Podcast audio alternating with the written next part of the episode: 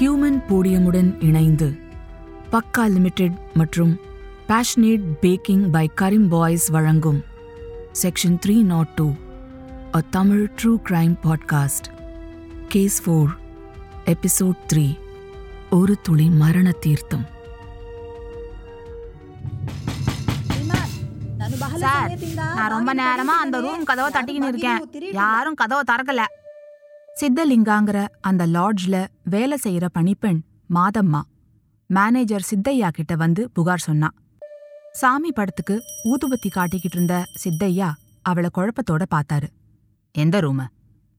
முதல் மாடி room number நூத்தி நாலு அந்த ரூமா?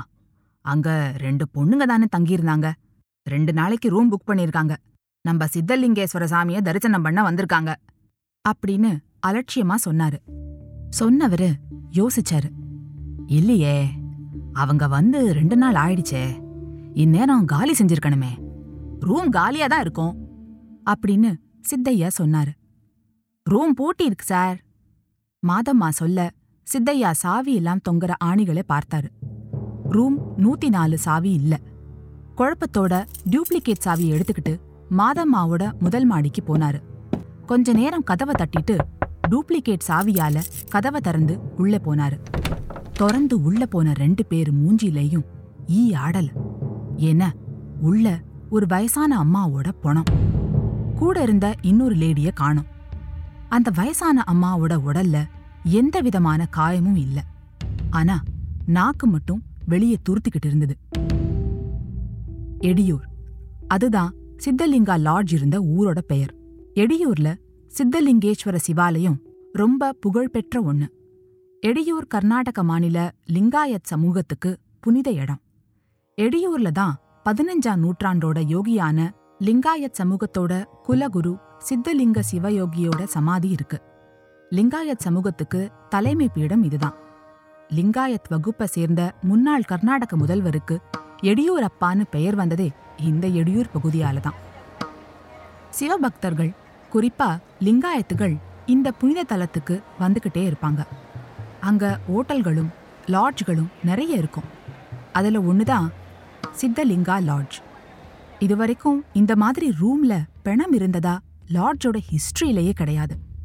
மேனேஜர் சித்தையா நடுநடுங்கி போயிட்டாரு. உடனே போலீஸுக்கு தகவல் சொல்ல போலீஸ் உடனே வேகமாக அங்கே வந்தாங்க. போலீஸ் பிணத்தை கைப்பற்றி விசாரணை நடத்தினாங்க.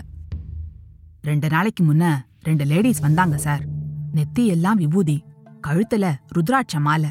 சித்தலிங்கேஸ்வர சாமி கோவிலுக்கும் சித்தலிங்க யோகி சமாதிக்கும் போகணும்னு சொல்லி ரூம் எடுத்தாங்க சார் ரூம் நம்பர் நூத்தி நால அவங்களுக்கு கொடுத்தேன். ரெண்டு பேரும் கோவிலுக்கு போனாங்க சார் அப்புறம் நான் பார்க்கல. நேத்து சாயந்தரம் கிளம்பி போறேன்னு சொன்னாங்க சார் ஆனா சாவியை திருப்பி தரல. இந்த வயசான அம்மா கூட இருந்த லேடி சாவியோட கிளம்பி போயிருக்கணும். ரூம் சிவமோகம்மாங்கிற பேர்ல புக்கா இருந்தது. இறந்து கிடந்த அந்த அம்மா தான் சிவமோகம்மாவான்னு போலீஸுக்கு தெரியல.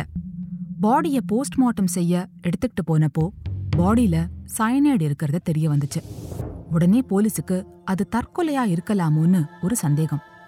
ஒரு எழுபது வயது பெண்மணி எதுக்காக தற்கொலை செஞ்சுக்கணும்?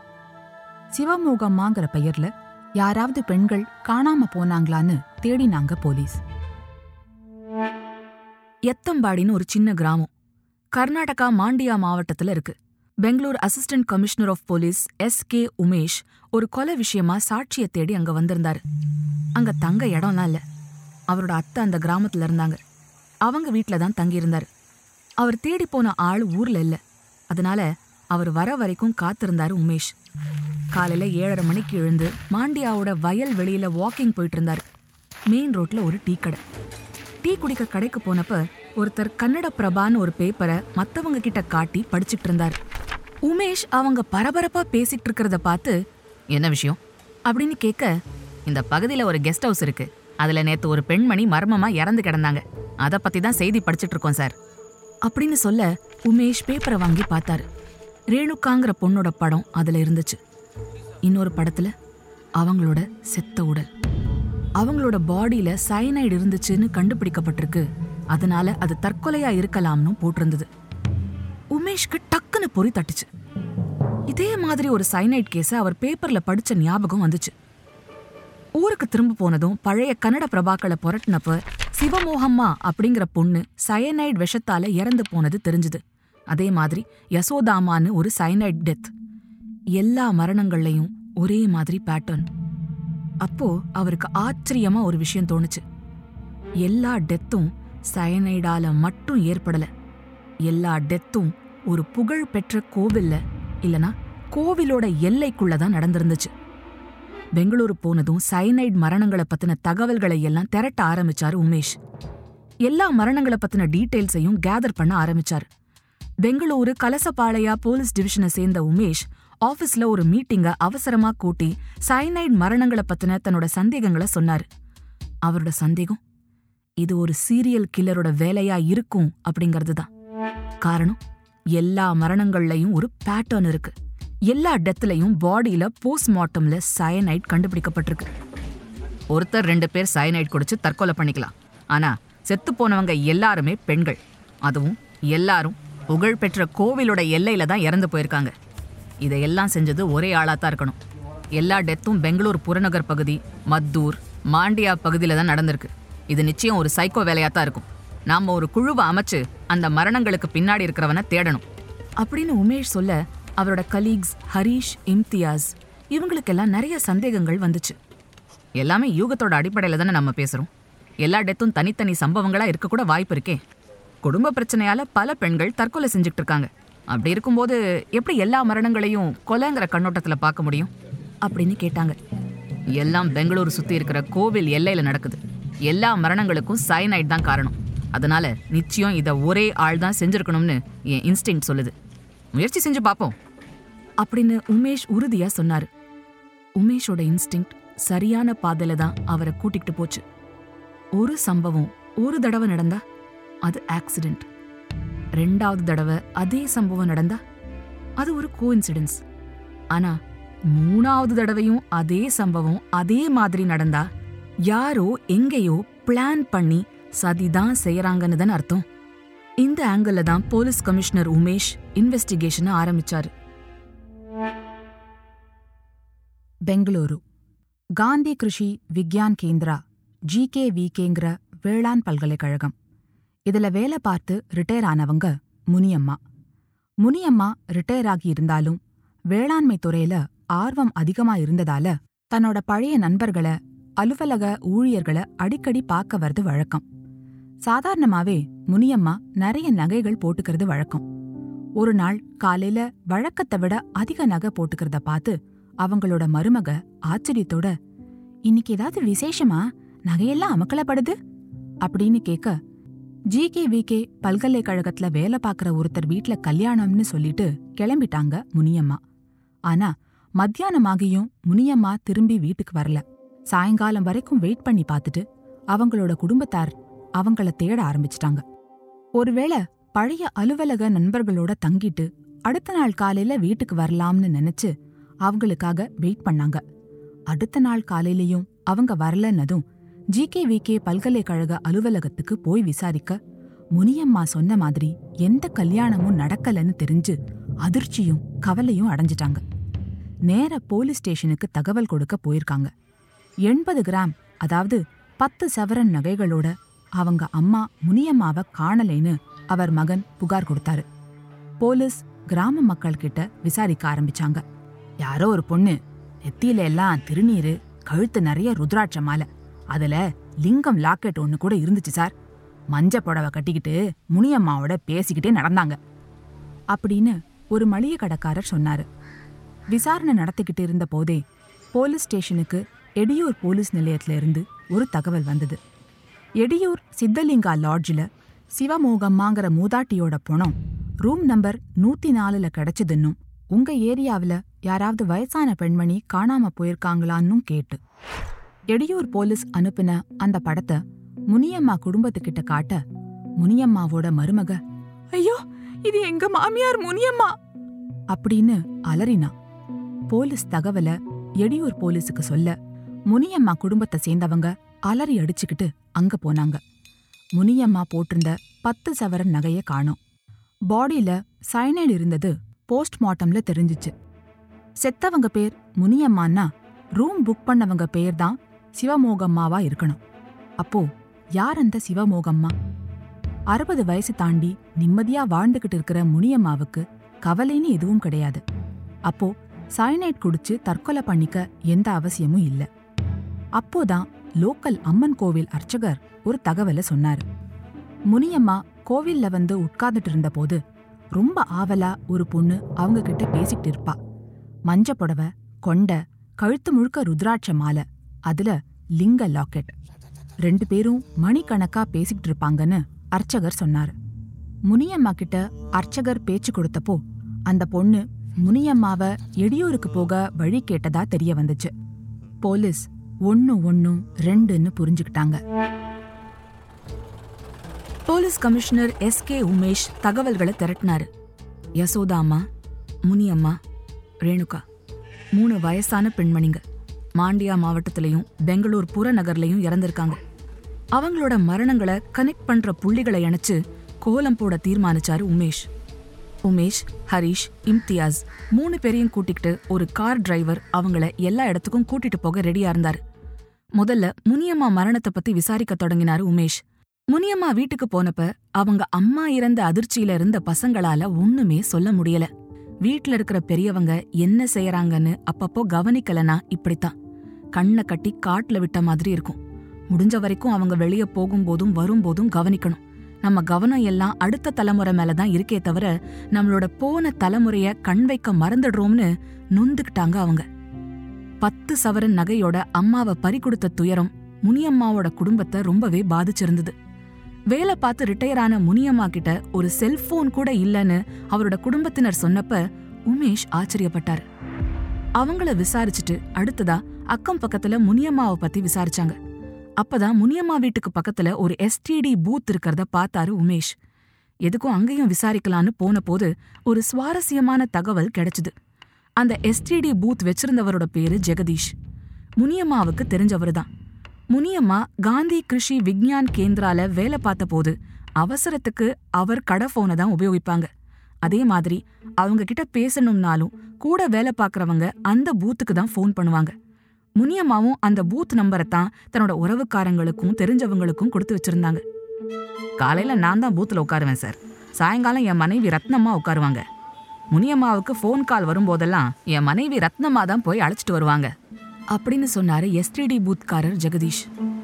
முனியம்மாவுக்கு வந்த இன்கமிங் டெலிஃபோன் நம்பர் எல்லாம் மட்டும் தனியா எடுத்து தர உமேஷ் சொல்ல உடனே முனியம்மாவுக்கு டெய்லி வந்த ஃபோன் கால் லிஸ்ட்டை எடுத்து கொடுத்தாரு எஸ்டிடி பூத்காரர். நிறைய கால்லாம் இல்ல தினம் ஒன்று ரெண்டு கால் தான். பெரும்பாலான கால்ஸ் முனியம்மா வேலை பார்த்த ஜிகேவிகே அலுவலகத்துல இருந்து வந்தது. மத்த நம்பருங்களை ஃபோன் செஞ்சு பார்த்தப்ப எல்லாமே முனியம்மாவோட நண்பர்கள் இல்ல உறவினர்கள் தான். ஒரே ஒரு நம்பரை தவிர. அந்த நம்பருக்கு அவர் ஃபோன் பண்ணி பார்த்தப்ப ஸ்விட்ச் ஆஃப்னு வந்தது. சந்தேகத்தோட அந்த நம்பரை எடுத்து முனியம்மா குடும்பத்தார்கிட்டையும் எஸ்டிடி பூத்காரர்கிட்டயும் விசாரிச்சாங்க போலீஸ். காரணம் செத்து போறதுக்கு ஒரு வாரம் முன்னாடி அந்த நம்பர்ல இருந்து ஒரே நாள்ல ரெண்டு கால் வந்திருந்தது. ஃபோன் கால் எடியூர்ல இருந்து வந்திருந்தது. எடியூர்ல எங்களுக்கு நட்போ உறவினர்களோ இல்ல. எங்க உறவுக்காரங்க எல்லாம் தொட்டபல்லபுரால தான் இருக்காங்க. அப்படின்னு சொன்னா முனியம்மாவோட பையன். அந்த நம்பரை தன் டைரியில குறிச்சுக்கிட்டாரு உமேஷ். அடுத்ததா யசோதம்மா மரணத்தை விசாரிக்க ஆரம்பிச்சாரு உமேஷ். அதுக்கு காரணம் இருந்துச்சு. பெங்களூர் மைசூர் ரோட்ல கெங்கேரின்னு ஒரு பகுதி இருக்கு. அதுல புகழ்பெற்ற கெம்பம்மா தேவஸ்தானம்னு ஒரு கோவில் இருக்கு. நம்ம ஊர் மாரியம்மன் மாதிரி கெம்பம்மா கோவில் கர்நாடகாவில் பிரபலம். அந்த கோவில்ல யசோதம்மான்னு ஒரு பூசாரி இருந்தாங்க. அந்த அம்மாவே கெம்பம்மா அருள் பெற்றவங்க. கோவிலுக்கு வர்ற பெண்களுக்கு குறி எல்லாம் சொல்லுவாங்க. அந்த பகுதியில ரொம்ப பிரபலமானவங்க. ஆனா வேடிக்கை என்னன்னா அந்த அம்மாவே திடீர்னு காணாம போயிட்டாங்க. அப்புறம்தான் அவங்க உடல் கோரவனஹள்ளிங்கிற பகுதியில இருந்த மகாலட்சுமி கோவில் கிட்ட கிடைச்சது. யசோதம்மா உடல்லையும் சயனைடு இருந்தது கண்டுபிடிக்கப்பட்டது. கார்ல போகும்போதே உமேஷும் மத்த போலீஸ் அதிகாரிகளும் பேசிட்டு போனாங்க. யசோதம்மாவே ஒரு பூசாரி குறி சொல்றவங்க. அவங்க எதுக்கு கோரவனஹள்ளி போனாங்க? அவங்கள அழைச்சிக்கிட்டு போனது யாரு? உமேஷும் மத்தவங்களும் கெங்கேரி பகுதிக்கு போய் சேரவே ராத்திரி எட்டு மணி ஆயிடுச்சு. அங்க அக்கம் பக்கத்துல விசாரணை செஞ்சபோது அவங்க எல்லாரும் சொன்னது ஒண்ணுதான். யசோதம்மா ரொம்ப நல்லவங்க. மக்களுக்கு குறி சொல்லுவாங்க. பட்டுப்புடவை நகைகள்லாம் போட்டுக்கிட்டு குறி சொல்லுவாங்க. அவங்க திடீர்னு காணாம போயிட்டாங்க. அவங்க இறந்துட்டாங்கன்னு பேப்பரை பார்த்து தான் தெரிஞ்சுக்கிட்டோம். அவங்க ஏன் கோரவன அள்ளி போனாங்கன்னு தெரியல. இதை கேட்ட உமேஷ் உடனே அங்க இருந்த கோரவன ஹள்ளி கிளம்பி போனாரு. அவங்க அங்க போய் சேரும்போது ராத்திரி மணி பதினொன்னு முப்பது. ஊரே அடங்கி போச்சு. சாப்பிட ஒண்ணுமே கிடைக்கல. நல்ல வேளை ஒரு டீ கடை திறந்திருந்துச்சு. அந்த டீ கடைக்காரர் கிட்ட போய் உமேஷ் ஹரிஷ் இம்தியாஜ் டிரைவர் நாலு பேரும் பன்னும் டீயும் ஆர்டர் பண்ணாங்க. இம்தியாஜ் தன்னோட செல்போனை பிஸ்கட் பாட்டில் மேல வைக்க டீ கடைக்காரர் அவரை எச்சரிக்கை செஞ்சாரு. சார் அப்படியெல்லாம் செல்ஃபோனை வைக்காதீங்க. இந்த ஊர் சுத்த மோசம். திரும்பி பார்க்கறதுக்குள்ள செல்ஃபோனை லவுட்டிடுவானுங்க நீங்க போலீஸ் வேற அப்புறம் என்ன டார்ச்சர் பண்ணுவீங்க? அப்படின்னு டீ கடைக்காரர் சொல்ல நாலு பேருக்கும் அதிர்ச்சி. காரணம் உமேஷும் சரி மற்றவங்களும் சரி மஃப்டியில் தான் இருந்தாங்க. காரும் சாதாரண சாண்ட்ரோ கார் தான். நாங்கள் போலீஸ்னு உனக்கு எப்படி தெரியும்? உமேஷ் கேட்டார். இது தெரியாதா சார்? வாட்ட சாட்டமாக நாலு பேர் ராத்திரி பதினோரு மணிக்கு ஊருக்கு வந்திருக்கீங்க. பார்வை வேற இப்படியும் அப்படியும் சுத்துது.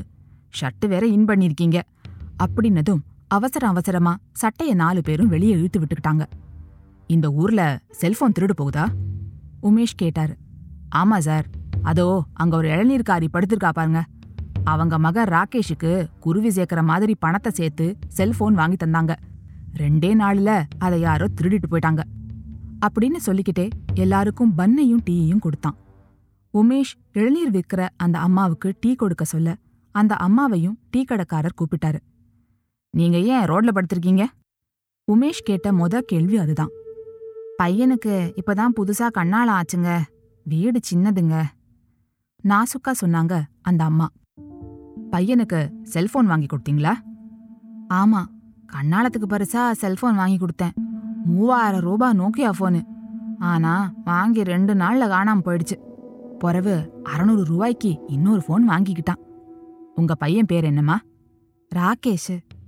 அப்படின்னு சொன்னதும் ராகேஷ வரவழைக்க சொன்னாரு உமேஷ். உமேஷ் ராகேஷை விசாரிக்க ஆரம்பிச்சார்.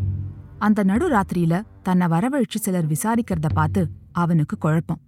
டீ கடைக்காரர் பார்வையாலேயே போலீஸுங்கிறத ஜாட காட்ட கேட்டதுக்கு பதில் சொல்ல ஆரம்பிச்சான் ராகேஷ். சார் அம்மா கல்யாண பரிசா கொடுத்த ஃபோன் திருடு போச்சு. நல்ல வேளை அதே மாதிரி நோக்கியா ஃபோன் அறநூறு ரூபாய்க்கு கிடைச்சது. அப்படின்னு சொன்னதும் உமேஷ் சந்தேகத்தோட கேட்டாரு. அறநூறு ரூபாய்க்கு நோக்கியா ஃபோனா எங்க காட்டு? ராகேஷோட ஃபோனை வாங்கி பார்த்தார் உமேஷ். இந்த சம்பவங்கள் நடந்த காலத்துல நோக்கியா ஃபோன் மூவாயிரத்துல இருந்து ஐயாயிரம் வரைக்கும் விலை இருந்துச்சு. கால ஓட்டத்துல இந்த ஃபோன்களோட விலை குறைய ஆரம்பிச்சுது. ஆனாலும் அந்த காலத்துல வெறும் அறநூறு ரூபாய்க்கு நோக்கியா ஃபோன் வாங்க முடியாது. இந்த ஃபோனை எங்க வாங்கின? உமேஷ் ராகேஷ கேட்டாரு. மகாலட்சுமி கோயில்கிட்ட நின்னுட்டு இருந்தேன். அப்போ ஒரு அம்மா எனக்கு இத வெறும் அறுநூறு ரூபாய்க்கு வித்தாங்க சார். அப்படின்னு சொன்னான் ராகேஷ். அந்த அம்மா பார்க்க எப்படி இருந்தாங்க? அப்படின்னு உமேஷ் கேட்க முகத்துல மஞ்சள் பூசி ஒரு ரூபா காயின் அளவுக்கு குங்குமம் வச்சிருந்தாங்க. கொண்டையில பூ வச்சிருந்தாங்க. கழுத்துல ருத்ராட்சம் போட்டிருந்தாங்க. அப்படின்னு சொன்னான் ராகேஷ். முனியம்மா கிராமத்துல இதே அடையாளங்களை தானே மளிகை கடைக்காரரும் லோக்கல் கோவில் அர்ச்சகரும் சொல்லியிருந்தாங்க. உமேஷ் அர்த்தத்தோட அவரோட டீம்மேட்ஸ் ஹரிஷையும் இம்தியாஜையும் பார்க்க அவங்களும் அலர்ட் ஆனாங்க. முனியம்மாவுக்கு இங்கிருந்து தான் ஃபோன் போயிருக்கு. அந்த பொண்ணு தான் ஃபோன் பண்ணியிருக்கா. அந்த பொண்ணு தான் ராகேஷுக்கு ஃபோனை வித்திருக்கா. ராகேஷ் ஃபோன் இறந்து போன பெண்கள்ல ஒருத்தரோட செல்போனா கூட இருக்கலாம். உமேஷுக்கு தான் அடுத்து எங்க போகணும்னு தெரிஞ்சிடுச்சு.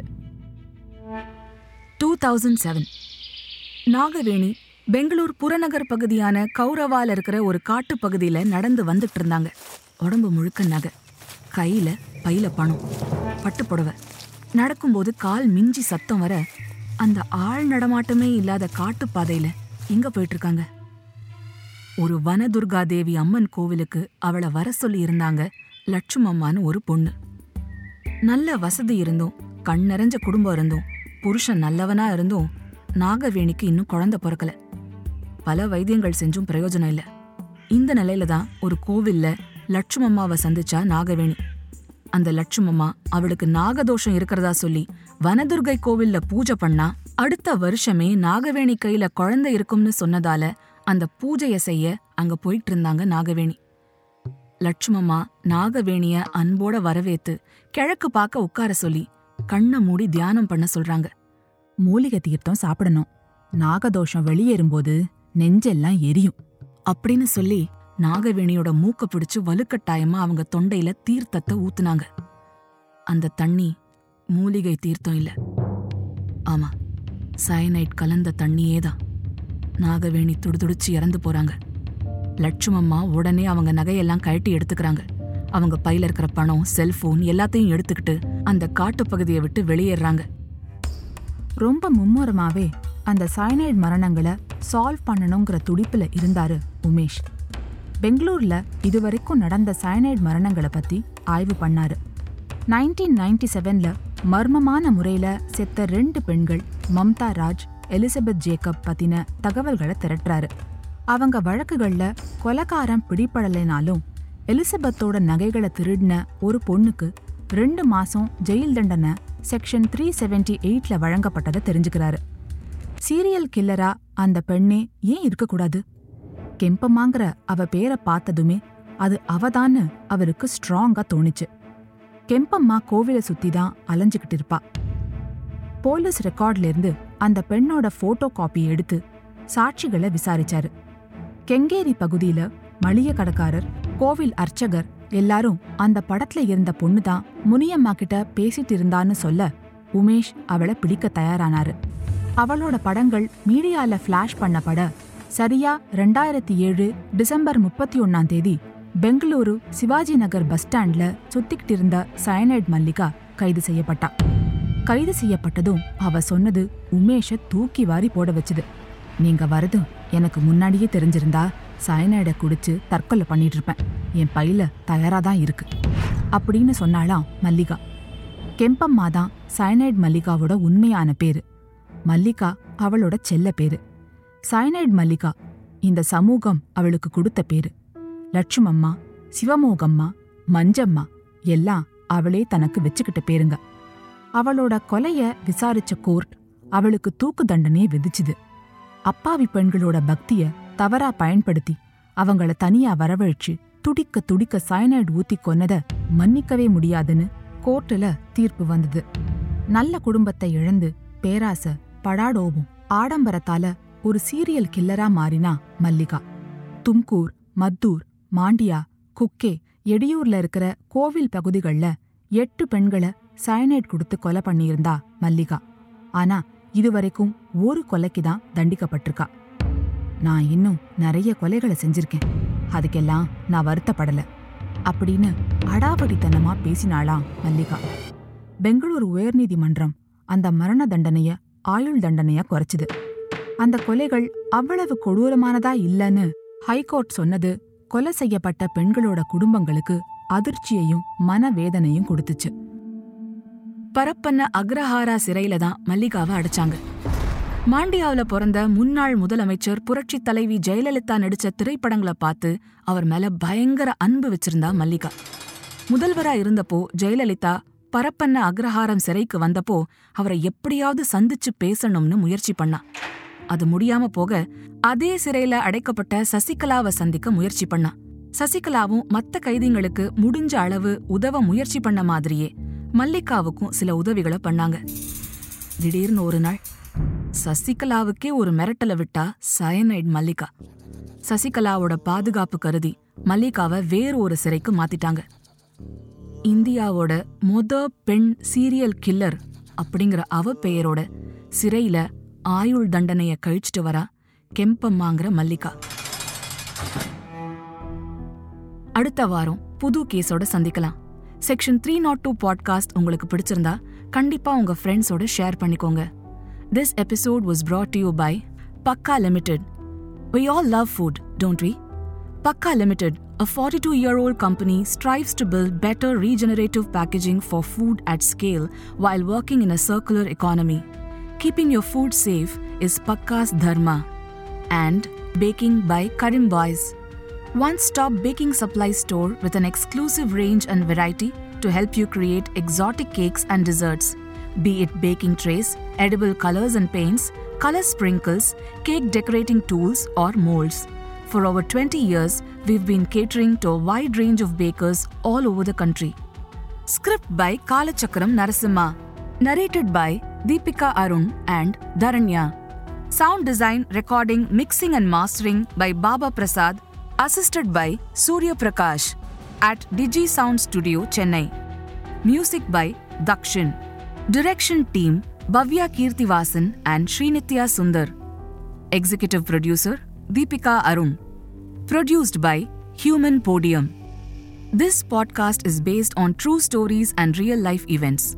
While we strive for accuracy and authenticity, certain aspects such as dialogue, pacing, and narrative sequence may have been enhanced or reconstructed for dramatic and entertainment purposes.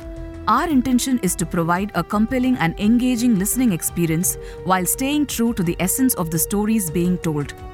Keep in mind that some details may have been altered or condensed for storytelling reasons. Listeners are advised to use their discretion. We may refer to specific individuals or groups by their names in order to share stories, insights, or historical accounts. These references are intended to provide context and understanding and are based on publicly available information. We want to emphasize that these references are made solely for the purpose of providing accurate information and fostering a deeper understanding of our culture and society. We strive to approach these discussions with sensitivity and a commitment to treat all individuals and their stories with respect and sensitivity.